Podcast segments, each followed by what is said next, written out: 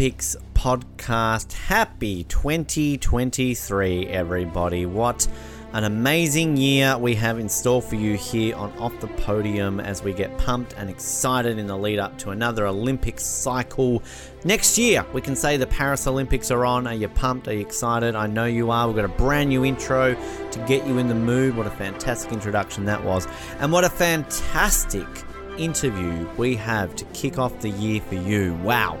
Doesn't get much bigger than this. We have a true legend of not only Australian Olympics but the Olympics in general. Andrew Hoy, an eight time Olympian. Eight times he has competed at the Olympics 1984, 1988, 1992, 1996, 2000, 2004, 2012, and 2020. And across his eight Olympics, he has won six Olympic medals. That is right, six Olympic medals. Now, to put that into perspective, where does that rank in terms of Australian medal winners? Well, he is actually overall on the list of Australian medals 11th equal of all time in terms of total medals, and he's actually the highest non swimmer or non track and field athlete on that list. Of those six Olympic medals that he has won, three of them gold, two silver, and a bronze, and he's the only Australian male Olympic athlete to win three consecutive gold medals in the same event, to which he achieved between 1992, 1996, 2000 as part of the team eventing in equestrian. So many more statistics I can go over here. You're going to hear me say some of these again in the introduction when I get Andrew here on the show. But just an outstanding career by Andrew and still still going. This isn't over. He's he's eyeing Paris. He's going towards that and potentially beyond as you will hear in this interview. So much covered in this chat. One of my favorite parts of this interview, you'll really hear the process involved in choosing a horse because this is actually our I didn't even mention it there in the intro our first ever equestrian athlete which is exciting itself as well. But the how you choose a horse how does a equestrian athlete a rider get a horse? What do they do about it? How do they go about choosing the right one to make sure that it's competing well? And Andrew gives a fantastic answer for this. Also goes into detail about how he got into the sport why there are three Olympics missing from his resume that he really should have been at, particularly one. There's one Olympics which he was actually selected for, but circumstances out of his own control prevented him from going to that Olympic Games. And what is in the future? As I said, potentially more going on for him, but he's training for Paris and Brisbane 2032. It's a never say never aspect, which as I raised him in this interview, if he goes to Brisbane, he will be 73 which at least at the time of right now would make him the oldest Olympian in the history of the Olympic Games. So there's there's lots to potentially look forward to here with Andrew. So much stuff you're going to get out of this interview as we sit down with an absolute icon of the Olympic Games, eight-time Olympian from the sport of equestrian and six-time Olympic medalist, Andrew Hoy.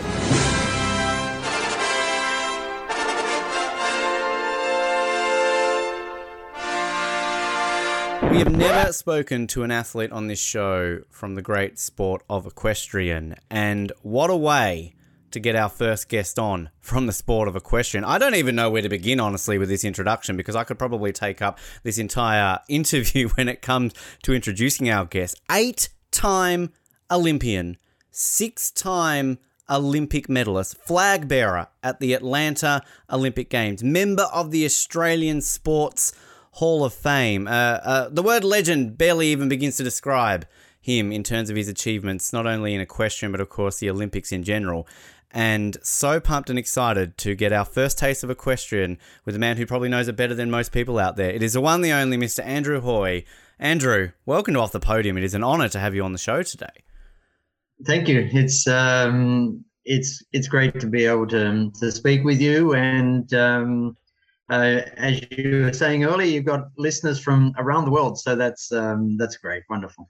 It's exciting for everybody to be able to learn your story because I mean, so much that we could talk about here today. But as I said, the fact that we've never had anyone from equestrian before, so many questions around that, which how does somebody get involved in equestrian? Is it a simple case of you grow up loving horses, riding horses, and then you want to compete in it? I mean, sort of what is the path generally, and what was the path for you that got you involved in equestrian? Well, I, I grew up on a farm um, just south of Culcairn, um, in uh, southern New South Wales and just near Albury Wodonga.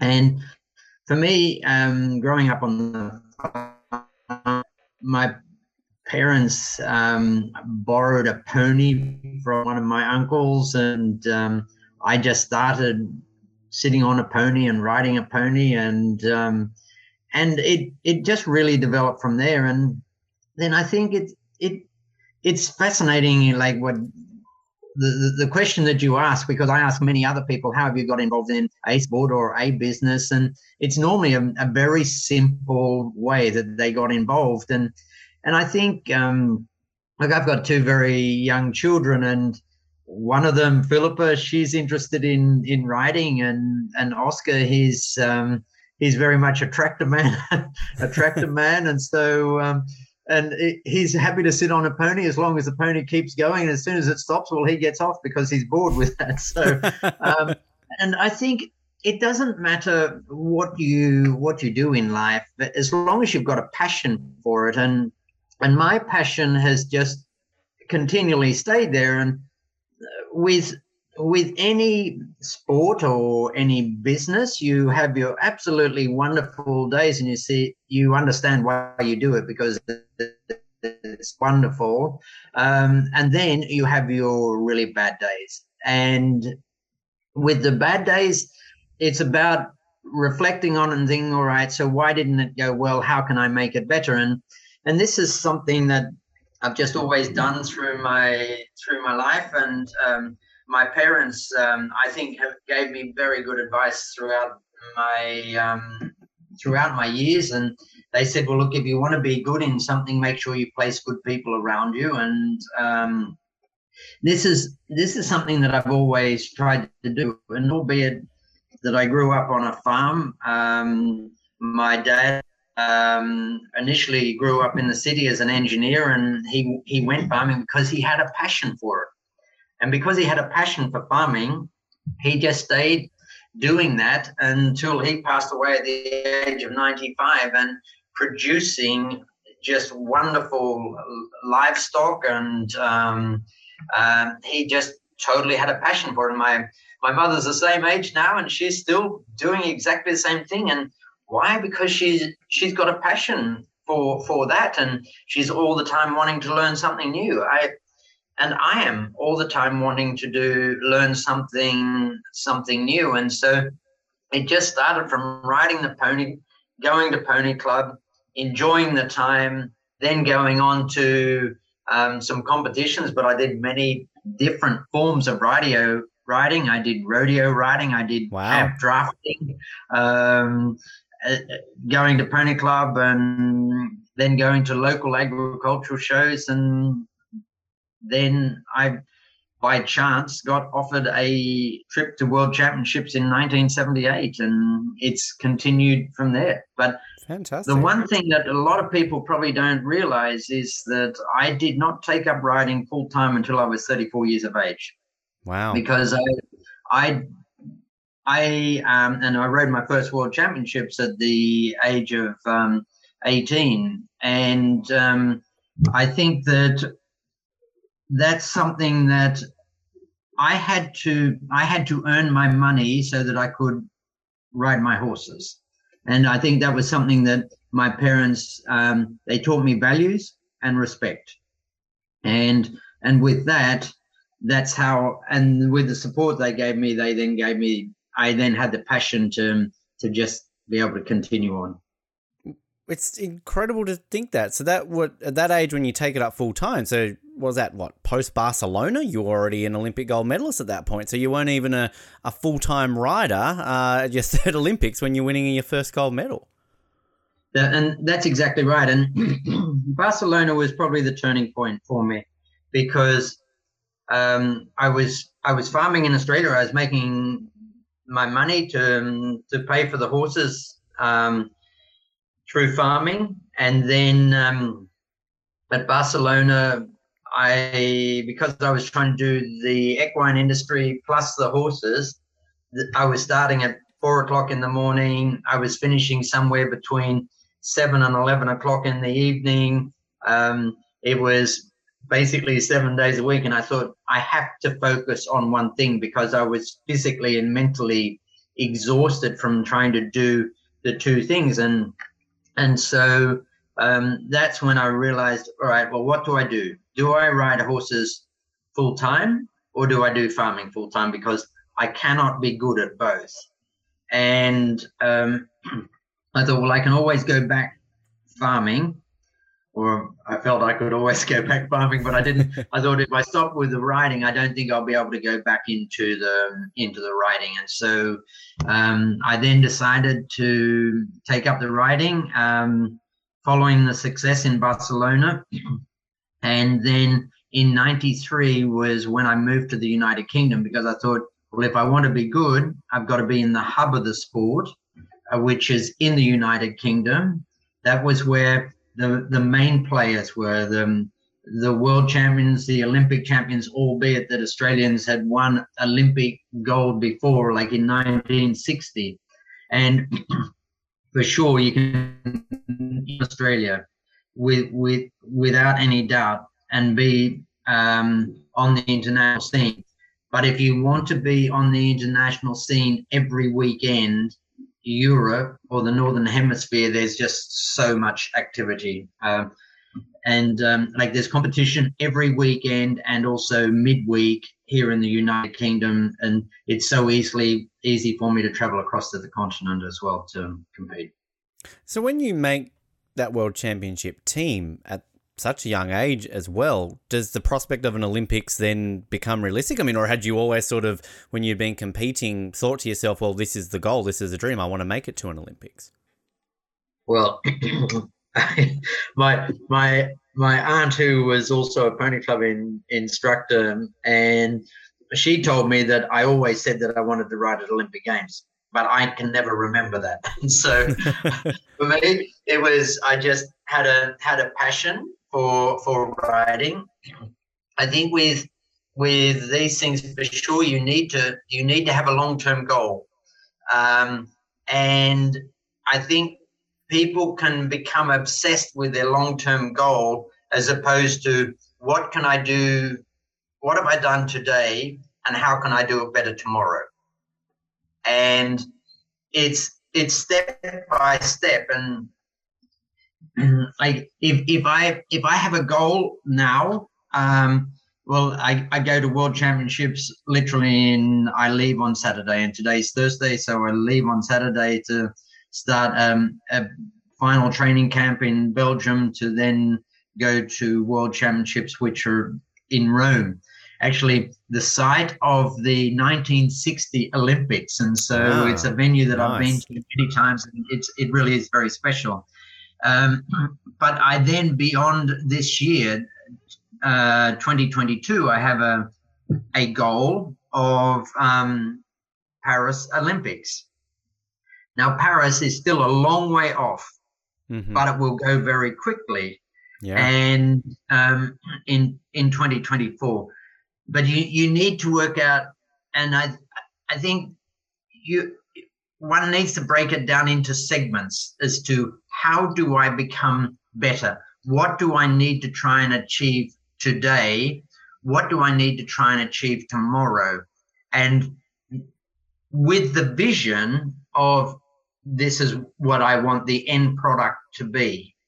Um, but I think at times you can, people don't look far enough forward and other people look too far forward and they don't focus on what's happening today and they get Absolutely. they, they get influenced by the the long term goal as opposed to today's perspective Which I kind of like that balancing act because famously after your medal in, in Tokyo, when they were sort of questioning how many you go, you're like, oh, Brisbane, why not? Let's keep going. You know, it's only uh, 11 sort of years away, which, uh, I mean, you know, those baby steps, Andrew, right? You know, Paris is great, but then you've only got two more to another home Olympics.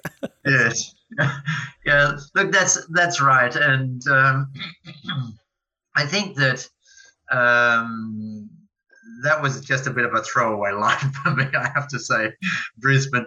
Um, but it, like it's, I, I, was very happy when Brisbane won won the bid, and um, the Olympics are going to to Brisbane, and so I, it's it's something that's that's very very special that and as everyone well knows um, Olympic Games, it's the biggest sporting platform in the world. And um, if you show someone an Olympic medal, the first thing they want to do is say, "Oh, can I hold it?" And they they hold it and they say, "Oh, this is really heavy. so you must have been fantastic on the day." And then, like the final question is, "What sport do you play?"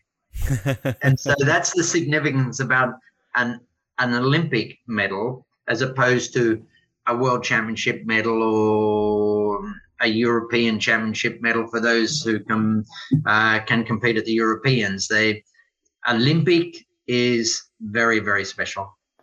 Which I don't know if a lot of people maybe know this, but you were actually selected to go to the 1980 Olympics in, in Moscow. That should have been your first games, but of course, boycotted Olympics. Equestrian was heavily affected with that, so Australia didn't send a team in equestrian, I believe. So I could be talking to you here as a nine time Olympian, Andrew, because I mean, technically, if you want to be all that, you've been selected for nine Olympics. So, you know, I mean, was that obviously disappointing that kind of that happened, and does that just spur you on to then ultimately go to what be your debut Olympics four years later in LA? It's like obviously because I hadn't been to Olympic Games, I didn't know what I was missing, and so I I then went um, to the alternative Olympics, which were in Fontainebleau in in France, and we won a, a team bronze medal there, but that's never recognized as an Olympic medal because it wasn't Olympic Games, albeit the the main um, the the main athletes in the equestrian industry they were at Fontainebleau, and so it was a it was a very strong and competitive competition.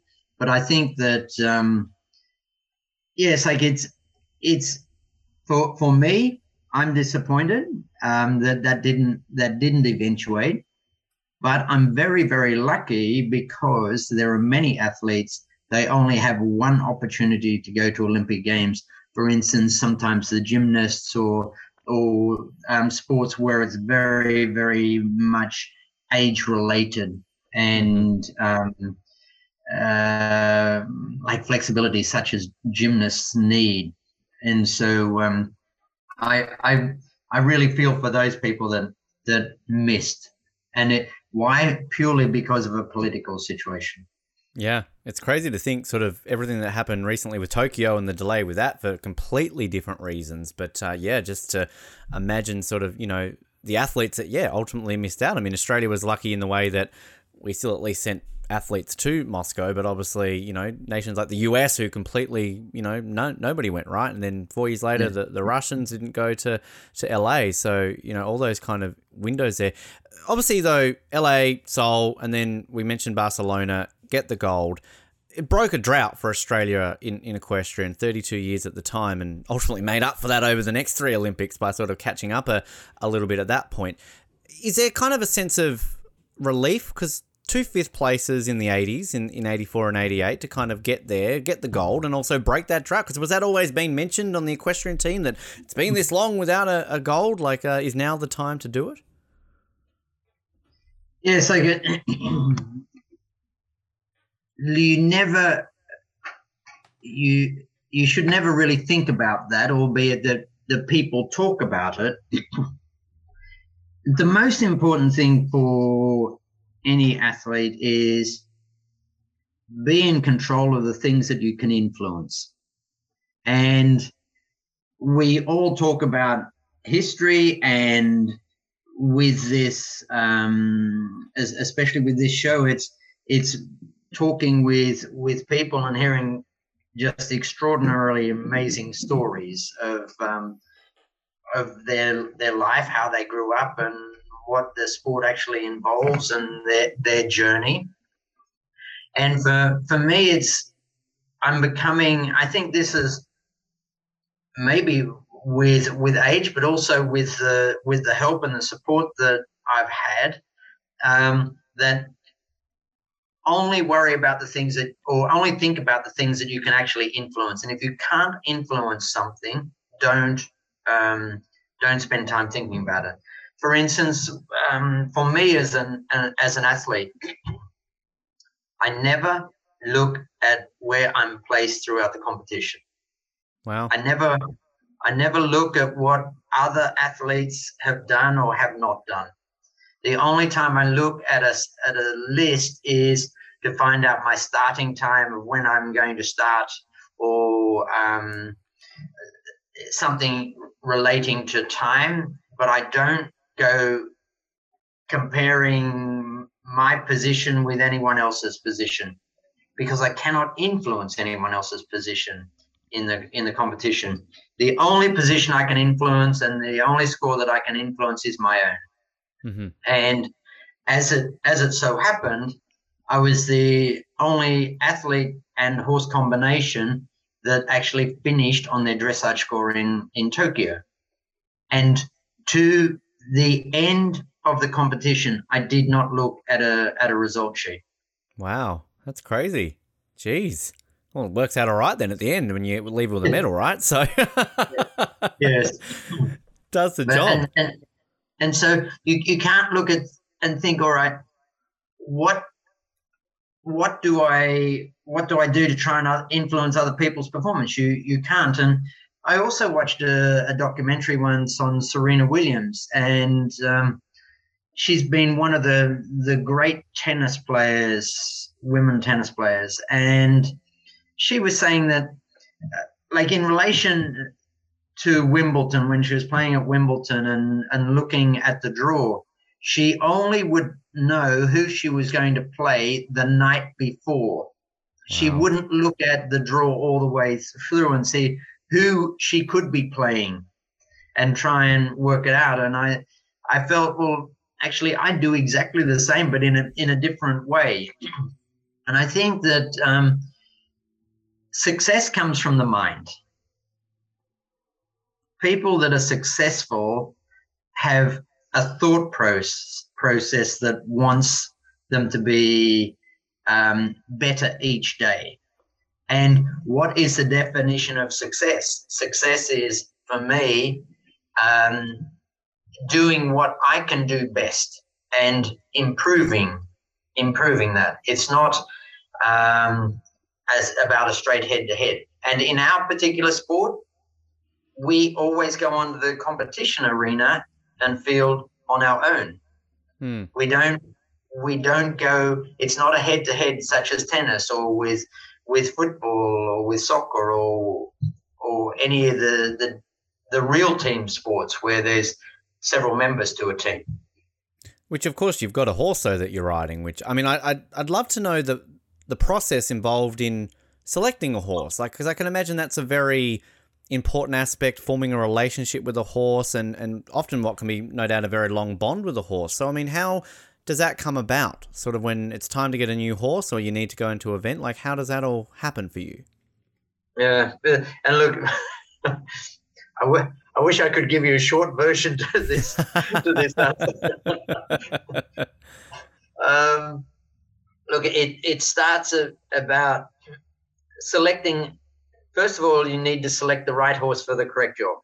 For instance, there are most wonderful draft horses in this world that pull courages and things like that. But that horse is is not going to be successful in my sport because they're just not built to run and jump and do dressage and do all the things that we we do in eventing.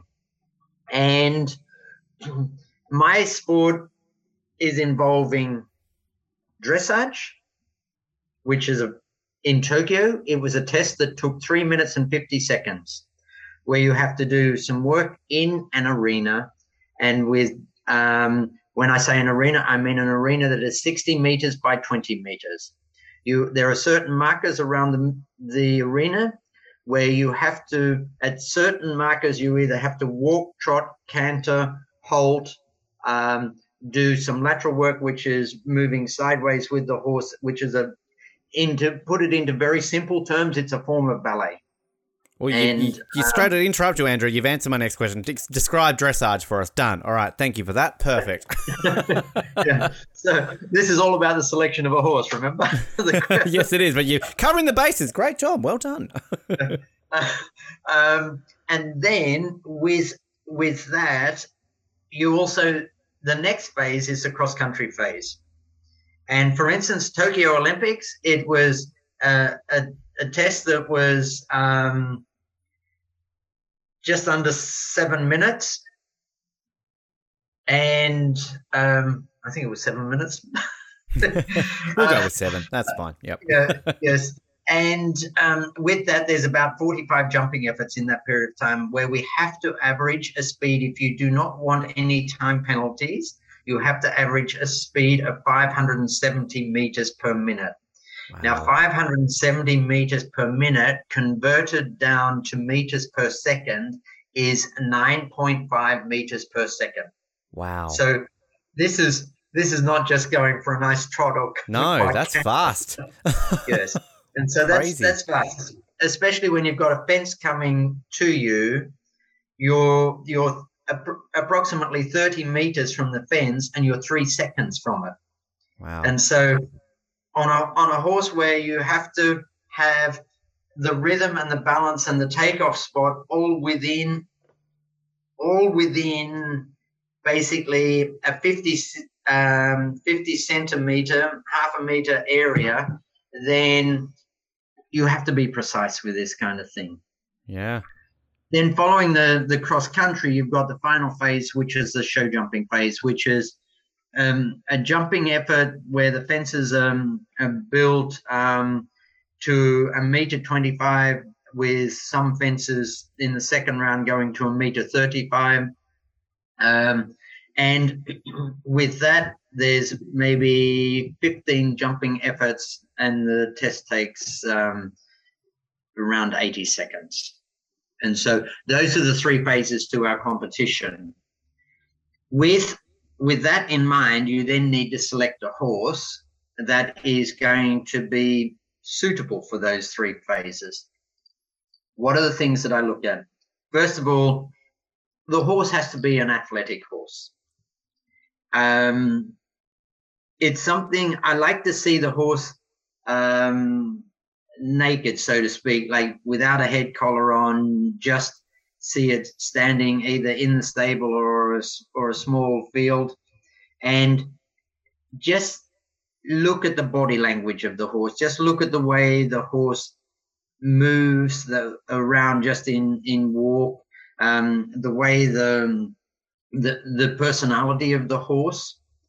And where with going back to the the three phases of our competition where it's dressage cross country then show jumping you have to be able to work with the personality of the horse and therefore there's got to be enormous respect there's got to be respect from the rider to the horse and likewise respect Mm. from the horse back to the rider Mm-hmm. and how do you gain respect? You res- you gain respect through consistency and credibility, and you are every day with a horse.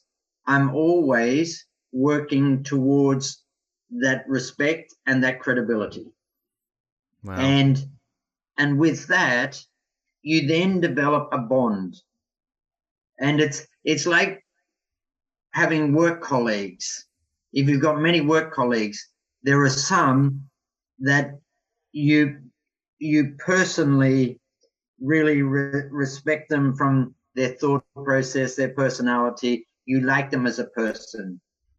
There are others that you respect for what they do, but you're not so interested in going and having a beer with them or a cup of coffee or or having dinner.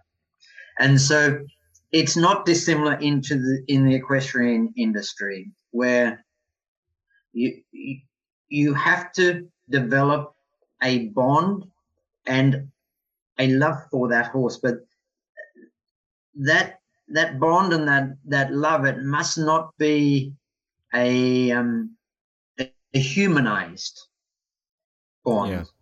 and i think in in um many relationships relationships come unstuck when either you don't do something that is consistent and that is that you you lose credibility or assumption Mhm. well they should know that Mhm. no it's it's about communication Yeah. and so with communication communication with a horse is your body language that you have with the horse the body language that the horse has with you. Now that comes from even going into the stable or going into the field and and treating that that horse in a respectful way. But respect also comes from um, knowing the boundaries. What's acceptable what's what's not. And so for me as an athlete it's just clear that i set those those boundaries with the with the horse. But when i'm going to try a horse to start with i i look at the body language. I look at the structure of the horse. I then see the horse walk away walk back towards me. I see the horse um being ridden. I always want someone else to ride the horse first so that i get to see what the horse is. And with that i will then sit on the horse myself and, and get a feeling. And what am i getting a feeling for?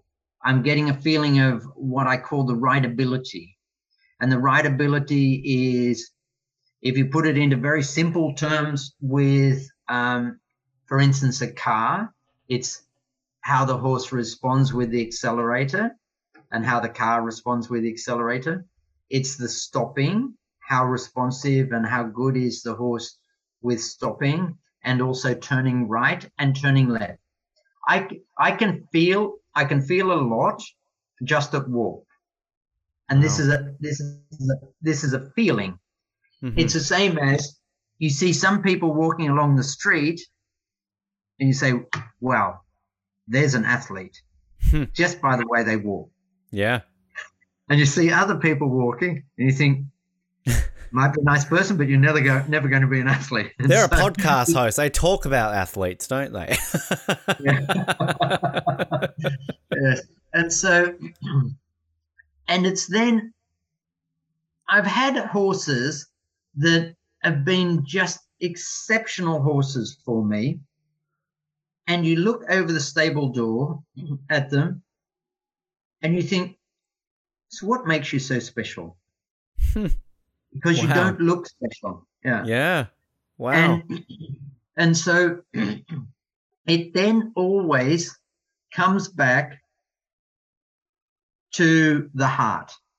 When I say the heart, I don't mean the size of the heart, but, but for sure, the size of the heart is is is important.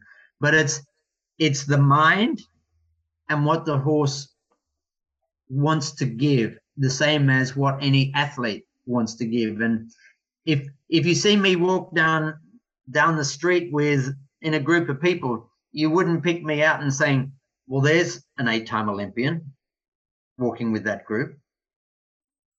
It would be just looks like a normal guy, Hmm. and so um, yeah. Yet I've been told I'm not normal because I I don't start work at nine o'clock in the morning and I don't finish at five o'clock like like most normal people do. So, I've been told that I'm not normal, so I have to be careful using that phrase. Define um, normal. Come on. Yeah, what, what yeah. is normal, Andrew? yeah. yeah. But I think um, it's it's about then when you, you when you start working with them a little bit more with the finer details. It's it's what the what the animal or what the athlete gives in in that. And the horse that I took to Tokyo, it is since he's been purchased um, by my, the owners who are people called David and Paula Evans. They're, they're people that live here in the United Kingdom. Um, they own Vassily de Lassos, the horse I rode in Tokyo. I have been the only person that's ridden that horse, Wow. and he's been with me since uh, 2017. And why? It's not that other people wouldn't be able to ride him, but it's the same as um, other people have just got a different way, a different feeling, a, a different way of doing something. It's like I see you sitting in your studio there. If you go, if someone else came, if I came and sat in your seat and started to work with things, you've got it set up. You know where everything is. You'd be able to tell straight away. Well, who's been sitting here? And Who moved and my mouse? yeah. Wow, And what so an I- incredible answer. That's insane. Like, I, I mean, I think about a cyclist. Yeah, that's a bike that'll do the job, and of course, there's going to be an aspect of it which you know they need to ride it and it feels good. But like, just that connection and everything that you've got to have with a horse, because I mean, you're not out there jumping over those jumps at that speed and, and doing dressage and doing the show jump by yourself. I mean, it would be fun to watch. I'd, I'd pay to see that. But um, it, yeah, you've obviously got a, a horse to, to go with that, which begs the big question, which I'm sure you've been asked 20,000 times in your life. Why doesn't the horse get a medal? yes. Um, all I can say, it's all about me. Yeah. You've got six of them. Surely you can give one away. Come on, like, you know, get your seventh one. I don't need another one of these. Give it to the horse. It's, it's actually it's actually something. See, the horse gets gets a rosette, Mm. and um, but they actually don't receive a, a medal. You're you're absolutely right. I've never actually taken that up with the IOC, but it's maybe it's maybe something that, that should be taken up with them. But um, they they get a rosette. I don't get a rosette. Well, true. Um, Where's the rosette for you? Come on, you're owed a few of them. The, rose, the rosette is actually with um, uh, with the owners of Vassily de Lassos, and so so they have that, and um, and other times when I've owned the horse, I, I what I have is the rosettes, and I've I've mounted them in a frame and framed them, so it's it's very special. Which uh, we always ask our, our guests who've won medals on the show what they do with the medals. You've obviously got a few of them. Uh, I mean, do you have them on display? Are they kind of, you know, put in a museum somewhere? I mean, again, you've got plenty. I'm sure they're spread around. You can give one to all the kids, basically, Andrew. I mean, what do you do with them? Uh, well, that's that's a very interesting question, and probably a lot of people are going to be shocked with this with this answer. Some up until some years ago, I would say around 2012, around that time, I used to just keep them in a in a plastic carry bag, shopping bag. Wow. and I used to just have them in a in a drawer. Anyway, Stephanie, my my wife, um, saw this and realized this, and she's unbeknown to me, she took my medals and had them all mounted and framed all in all in one frame. And wow, so uh, fantastic. so I actually have them, and I think um, it was it was something I was listening to a story. I, I'm sure it was John McEnroe was saying, one of the great tennis players of all time, um, that he had something that was really good and and for a, a great achievement, he would always have that achievement, whether it was whatever whatever it was, the the award that he received. He'd always have it mounted, like the first thing that he did in the morning. Like if he went to the bathroom, it'd probably be mounted on a wall that he would always see every time he went to the bathroom, or if you're going down some stairs, it would always be mounted at the bottom of the stairs on a wall or at the top of the stairs as you turn to walk down the stairs. Great idea. And and I think that's that's a a very special way of doing it. There's there are some memorabilia things that I've actually have because we go to the bathroom every day. I have those mounted in the in the bathroom in, in small frames, but not the medals. Not the medals. Not the medals. The medals. Wow. The medals are in my in my office, um, at, in my home office, and so Fantastic. um, and I remember when um, when I first rode World Championships and went to the United Kingdom. The first place that I ever stayed at was a place called Gatcombe Park, and that's the home of the Princess Royal and at the time Captain Mark Phillips. And they'd been successful at Olympic Games, like at Munich. Um, Mark Phillips had won a, a gold medal there, and he had it um, the medal just mounted um, in like some glass that you could see through, or perspex that you could see through both sides, from both front and back, and that was in their in their sitting room. And I remember seeing that, and I'm thinking, "Wow, that's just so special." An Olympic medal, and to, and and so it's for me, it's it's not something that I I I don't like to ex- display what I've actually done and what I've actually achieved. Um, I, it's more I just um, will have things mounted in areas that, in a way, not a, that are not on public display because I, I don't want to try and be more than I am. I always Mm. think of myself as this kid that grew up on a farm in the country and I've just worked really hard at what I love doing. And Yeah. it's not about this is what I've done and and I haven't written an autobiography because I don't want to um, do an autobiography and say, well, I went to this competition and I I won there and it was really bad weather and and it was really a great achievement. And then two weeks later, I then went to another competition like that. For me, is just the most boring autobi- autobiography possible. Uh, You've got a Um, lot more readers for that, Andrew, than you think. You've got a copy there waiting for me. Trust me, I'd be reading that front to back straight away. Uh, thank you. Um, so uh, at some stage, I will. Got to um, wait to the Brisbane, Andrew. Remember, Brisbane, you've got a few more Brisbane, Olympics to get to yet before you right. retire. Come on, there's, there's still plenty in the pipeline. Which, it's a weird question to ask because ul- ultimately, I'm sure you don't go into an Olympics wanting to win a bronze medal, but were you somewhat pleased you got a bronze in Tokyo to complete the set? You know, you got all these gold and silvers, like, ah, bronze, that'd be nice, all three of them. That looks better in the frame now that I've got the complete set. You are absolutely right. I didn't want to win anything else other than a bronze. You would have gotten the first place. I mean, the time you look at the scoreboard and, ah, shit, gold, don't want another one of them. I've got too many of them. I'm going to slow it down a little bit. Bring me the bronze.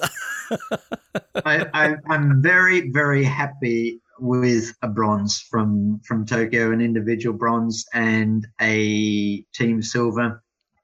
But I would have been ecstatic if I'd won gold. it's the thing that I also is so fascinating about sort of your career is that you sadly didn't go to uh, Beijing or Rio, and of course, both those occasions, Australia medaled in that. I mean, what happened? Like, is it does it come to selection? Is it kind of you know other riders are ranked better? I mean, how does that happen that they don't select Andrew Hoy to go to an Olympic Games? I mean, I, I feel like you're just like the Olympics are on. Okay, first person is selected, Andrew Hoy. All right, there we go. Let's let's do the rest of the team. Yeah, but it, it is about the the horse and rider combination, and um, I've had many discussions regarding my non-selection. Some of them, I could have definitely improved my communication skills. I can assure you of that. uh, some of the discussions I've actually learnt a lot from about myself as to how to communicate in a better way. Good, that's Uh, growth there. I like that. yes. but like with all of with all of these things that without doubt i believed i was worthy of being in the team and i believed that i had the horsepower to be in the team and the performances to be in the team i wasn't selected I'm not the one doing the selection. It is always a, a, a the the selectors who have an understanding of the sport. I've had some very open and frank discussions. I'll probably put it that way with with management over the years and with with selection. Not not in the way to bully them into a decision, but to just point out my view and my view of their decision. but I've always finished the conversation by saying, we are going to agree to disagree on this decision. Tomorrow is another day. One minute is another minute later than the minute we're just in now. And we will move forward from here. But we're going to agree to disagree. And I all like I can that. say is, I wish you good luck. Yes, great, great attitude to have. And then you go ahead to Tokyo and you basically tell them, yeah, guys, look what you missed out on, all right? That's, you know, I'm winning a couple more medals, all right? Still got it, okay? And it's it's it's nothing it's nothing ever personal when I have these conversations. and I know that anyone who's passionate about their job and whether they be an athlete, whether they be an official, whether they be a volunteer, people are passionate about what they do for Olympic Games. And um, therefore, with some of the conversations, people take them very personally. Hmm. But it's it's it's not meant personally from me. It's purely professional. It's my it's now my livelihood. For a lot of these other people, they have another job, so it's not their livelihood. They they go to do their best. There are rules and regulations that need to be followed, and there's decisions that need to be made. And if you're comparing apples with apples, then you don't need selectors for that. That can be done mechanically. Selection is how is this combination going to perform in something in a competition that there are so many variables. Hmm. And that's there are some people that are proven championship athletes. There are other people that are proven national athletes and very, very successful, but put them into championship and it doesn't work for them for whatever Yeah. reason that that may be. And this is something it's it's like select going back and your one of your questions in selection selecting a horse. How do I select a horse? What works for me doesn't necessarily work for someone else. And it has to be a feeling. And it's the same with going into a championship. There has to be trust from officials in, who are making decisions that and athletes that athletes are going to per, perform. And look, we're, we're all guilty. We're all guilty of making mistakes, and there's no person that's got had success throughout their life or moved forward in their life without making some major mistakes. For sure. Yeah. It- it's Wow. just that when you start playing with other people's livelihoods, Hmm. whether it be a volunteer, whether it be an official, this is when I I become very straightforward with my with my comments. But we're going to be that way sometimes, Andrew. It's it's got to come out right. We need we need to get those those moments there. We're, we're going to wrap up with a bunch of fun get to know, which I'm so excited for you to answer answer in just a moment, Andrew. But before I get to those, two quick questions. Um, Atlanta, you're the flag bearer. Obviously, an amazing honor. I don't know if you've ever been made aware that there are only four athletes in the history of Australian Olympics that have gone on to win a gold medal after being the flag bearer. At the same Olympics, I should say. You were the first since Bobby Pearce in 1928 in rowing to be an Australian flag bearer and win a gold at the same games. It's been achieved uh, since by Torah Bright and I believe Kate Campbell are the other two that have gone on to do that since. But I mean, that's a pretty crazy stat. I don't want to say it's a jinx to have the flag at your own at the Olympics because you don't go on to success, but you're one of four very unique Australian Olympians to have that distinction. Yes, I I wasn't quite sure of the numbers, but um, John Coates um, told me at the time, who is the Australian chef de mission for um, for um, Atlanta, he he made me aware of that that um, I'd I'd broken the the the jinx of flag bearers. but it's but it's see being flag bearer that's not something you train for. Hmm. That's something that you have the honor of doing, and therefore I was able to really put it into a box. Okay, this is this is something that's very special. But I haven't trained for this, but I'll do my absolutely best whatever I need to do for this. I'm happy to follow the rules. you tell me what I need to do and I'll do it to my best and I'll, and I'll do it. Yeah. Yes. Um, and so I then immediately went and got on with with what I needed to do for the for the event. Are you allowed to suggest that you can ride your horse into the, the stadium there in Atlanta? Like, it's like, well, if I'm flag bearer, so is my horse. Like, I'm going to ride out to the stadium on my horse. Yes, but I hadn't trained for that, so it could have gone horribly wrong. horse might have been ready for it. hundred thousand people versus maybe twenty thousand in a in a stadium. Yeah. A few more people there, of course, uh, in in the stadium there in Atlanta. Different services walking down the yep. down the ramp yep, yep, that that works away. The other question, I mean, I'm sure it's one you get asked all the time in terms of you know what what's your favorite medal or your favorite win. I mean, does does anything beat Sydney in terms of either the individual or, or the team one there? Because I mean, people were literally chanting Aussie, Aussie, Aussie, hoy, hoy, hoy. I mean, you know, you've got yeah. the your own version of the Aussie, Aussie, oi, oi, oi chant going at that time. Yeah. Yes, for for me to win a team gold, individual silver in front of my home crowd that was unbelievably special um, and without doubt my best Olympics. But the the other thing that made it very special is people that went to Sydney that I still see and have been to other Olympics say Sydney was a very very special Olympics. And it's not about the athletes at the Sydney Olympics.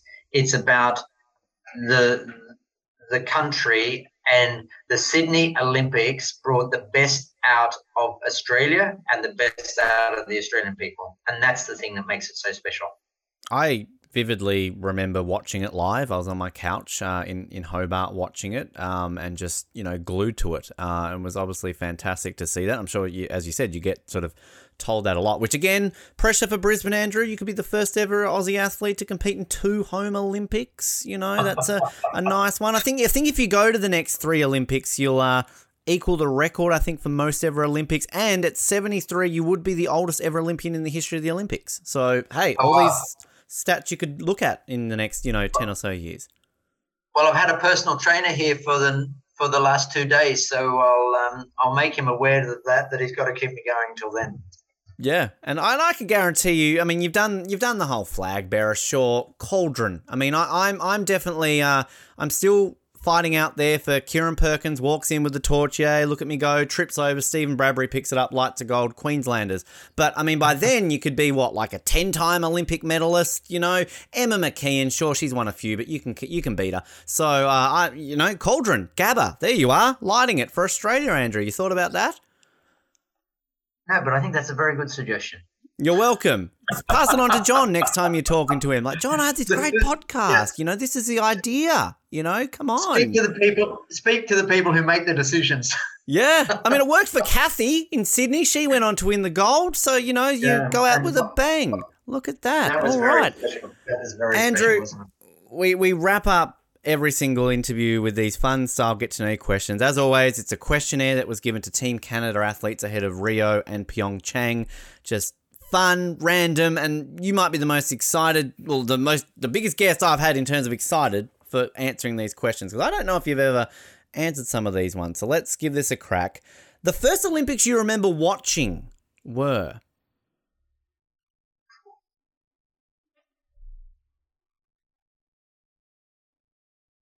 Seventy-two Munich. Seventy-two, so Munich, yeah. Which obviously coverage would have been a little bit different back in 1972 than what we, we get today. So um, crazy that, I mean, was it like, how extensive was it? I mean, this is probably a long answer, but like, I mean, was it just like a highlight package once a week? I mean, were they doing live events back in 1972?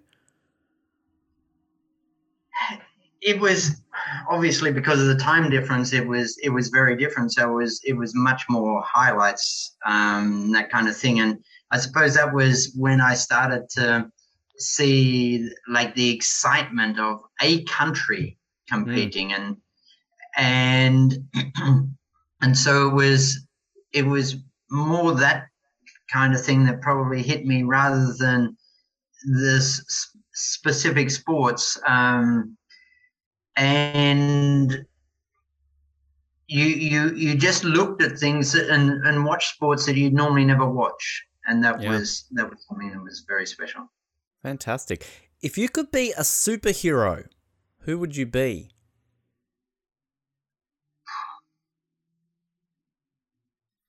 a superhero You already Right. are a superhero, let's be honest. Can you just be yourself? um uh,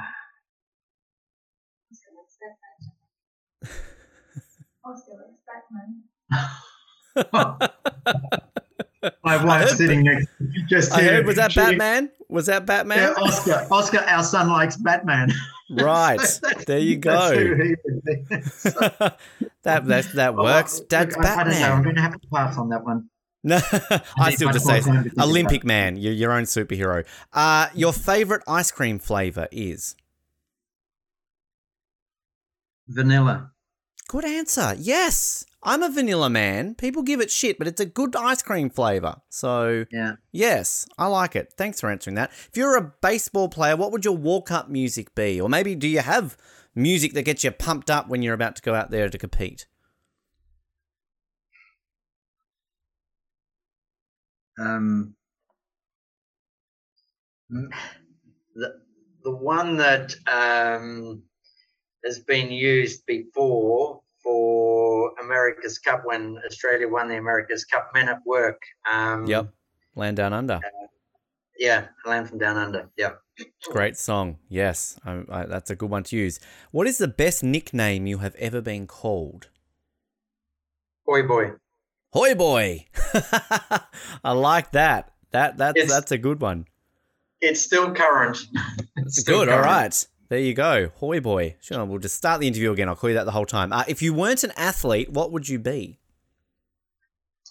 motor racing um interested in motor racing like I, I w- would have loved to have done motor racing as in either bikes or cars Which your so your dad was he not involved in in motor motor racing? I believe. Which I'm a big F1 fan, so that's exciting to hear that. yeah yes he was involved in in rallying and um when he grew up in melbourne that's that was his sport.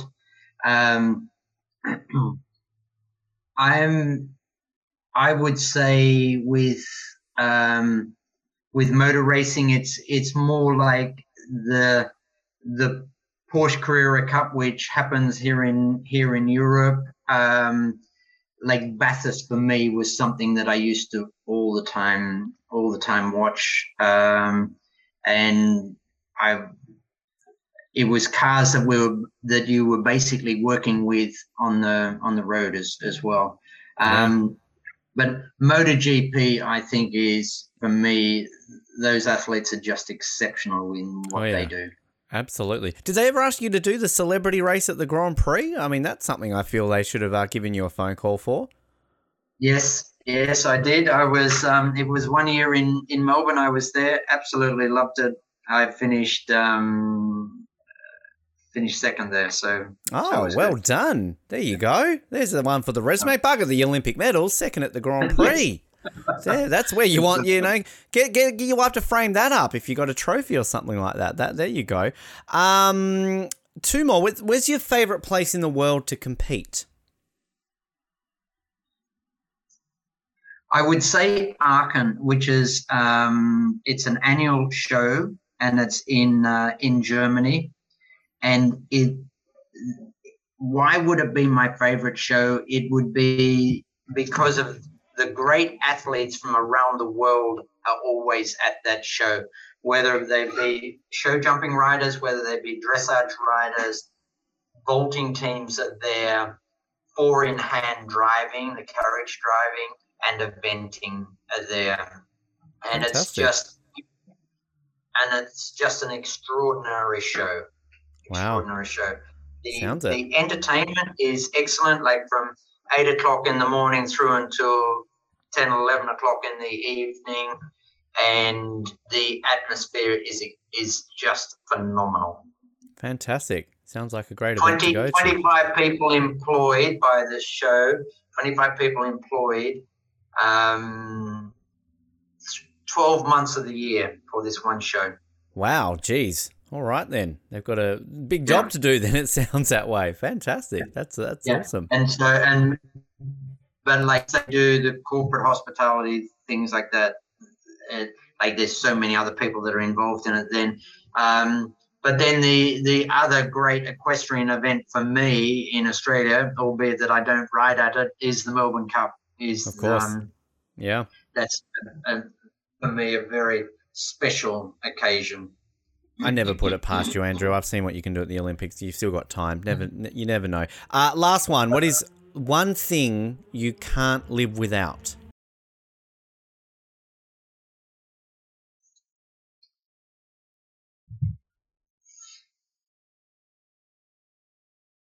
One thing I can't live without. Hmm. Yeah, A Bit worried that you take you so long when your wife's in the room. There, she might be giving you a bit of an evil eye right now. I would- I would say the one thing that I rely on the most is honesty. Great answer. I like that. Wow. There you go. That's enough said. Own that. That's fantastic, Andrew. What a way to end the interview. And this has seriously been such a, a pleasure to be able to sit down and learn stories. I mean, we could go on for another 20 hours and I'm sure we still wouldn't get through everything from your career. So please write that autobiography. I mean, you've got social media, Instagram. People, where can they follow you on Instagram? Because I love your Instagram page. You've got some great stuff that you're putting up there. Yeah, thank you. Yeah, like it's uh, where I am in today's world. It has changed immensely. There was no mobile phone when I started when I started writing, and now we've got Instagram. Um, also, a little bit on TikTok. Oh, wow. just- You're on TikTok. Okay, I'm signing up right now. I've yet to sign up, but now Andrew Hoy's on TikTok. I've got to be on TikTok. Come on. Wow. um, and so yeah, like the the the the social media platforms are um, so different with communication, but again, it's something as an athlete you have to be very careful with how much time you you spend doing things like that, and um, it's it's it's something that you I've seen other ath- athletes spend too much time doing doing that kind of thing. For sure. Yeah, and trust so- me, non athletes do it too, Andrew. Just saying. Yeah, it's not mm. just the athletes wasting too much of our time on social media. But I, I'm seriously, TikTok, damn, I'm, I'm, I'm signing up right now. Andrew, seriously, such a pleasure. We look forward to seeing you in Paris, in LA, in Brisbane. Bugger it, 2036, 2040. You're going to be going into your 80s. What do you say? Your, your mum's 95 and she's still doing well? You've still got another 30 years in this, Andrew. You could be going to 20 Olympics at this rate. I think you, you're never going to end. But uh, absolute pleasure. And seriously, thank you so much for your time on Off the Podium today. Thank you very much. Enjoy the rest of your day, evening, wherever you are in the world. Bye bye. Perfect. Perfect, Andrew. I'll just hit stop that. I'll let you quickly know. Thank you so much. Really, really appreciate it. We'll be airing this in a in, in just a few weeks. Uh, I'll I'll flick it through to, to Stephanie and uh, tag you and share with it. So please, once it's up, do with it whatever you like. And uh, we obviously really do appreciate you doing this today. It's been an honor. Thank you.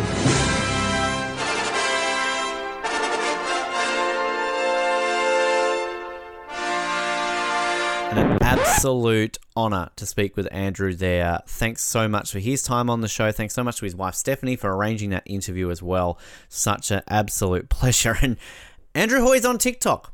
There you go. just absolutely mind blown. Here I am, not on TikTok, and yet Andrew Hoy is. I think I, I do need to change that. I, I always use Andrew as inspiration for my own Olympic dreams. You know, he's he's in his 60s. I'm in my 30s. Uh, still got plenty of time to achieve that potential and also win an Olympic medal. So, uh, plenty to look towards in that, and lots of inspiration coming from Andrew there and obviously such an honor. And also to learn about equestrian. We've, we've gone this long without having someone from equestrian on the show, and finally we have. So, uh, what a way to kick off the year! Isn't that just a way? We ended it so well last year with some World Cup coverage and a couple of great gold medalists in the lead up to the end of 2022. But uh, wow, 2023 is in for a big year. I can tell you that. Of course, two episodes a week now in 2023. We have so many of these great chats coming your way. And next episode, we are continuing on the trend. We're getting gold medalist galore here on Off the Podium. Next episode, we have legendary Canadian bobsledder Justin Kripps joining us. Now, at the time of recording that chat a couple of months ago, Justin had actually just announced his retirement, fresh off retirement, days, mere days after he had announced that retirement. We spoke with Justin. And Justin gives a great insight into his bobsledding career, which uh, netted him two Olympic medals, a gold and a bronze. He's the only Canadian pilot in the history of the Olympics to win a medal in both the two and four man bobsleigh. And really insightful. He's got a, a great mindfulness technique in which he employed during those Olympics that really helped him. And I'm going to tease this and say that he's the first Olympian I've ever spoken to, especially an Olympic gold medalist, basically turned around and said, Yeah, it was easy which I mean, there's a little bit more to it than that. It's not that simple, but uh, tune in next week to hear Justin explain that. Now, he's the only one I'm going to give away from you. Like usually, I now I'm liking to tease these interviews, of course, moving forward, but uh, I'll give that one away for you next week. But after Justin, we uh, have a iconic Australian broadcaster joining us who was the voice of one of the greatest moments in Australian Olympic history. So you will hear about that one coming up. We have another Canadian Olympic medalist from the Winter Olympics, which is also very, very exciting.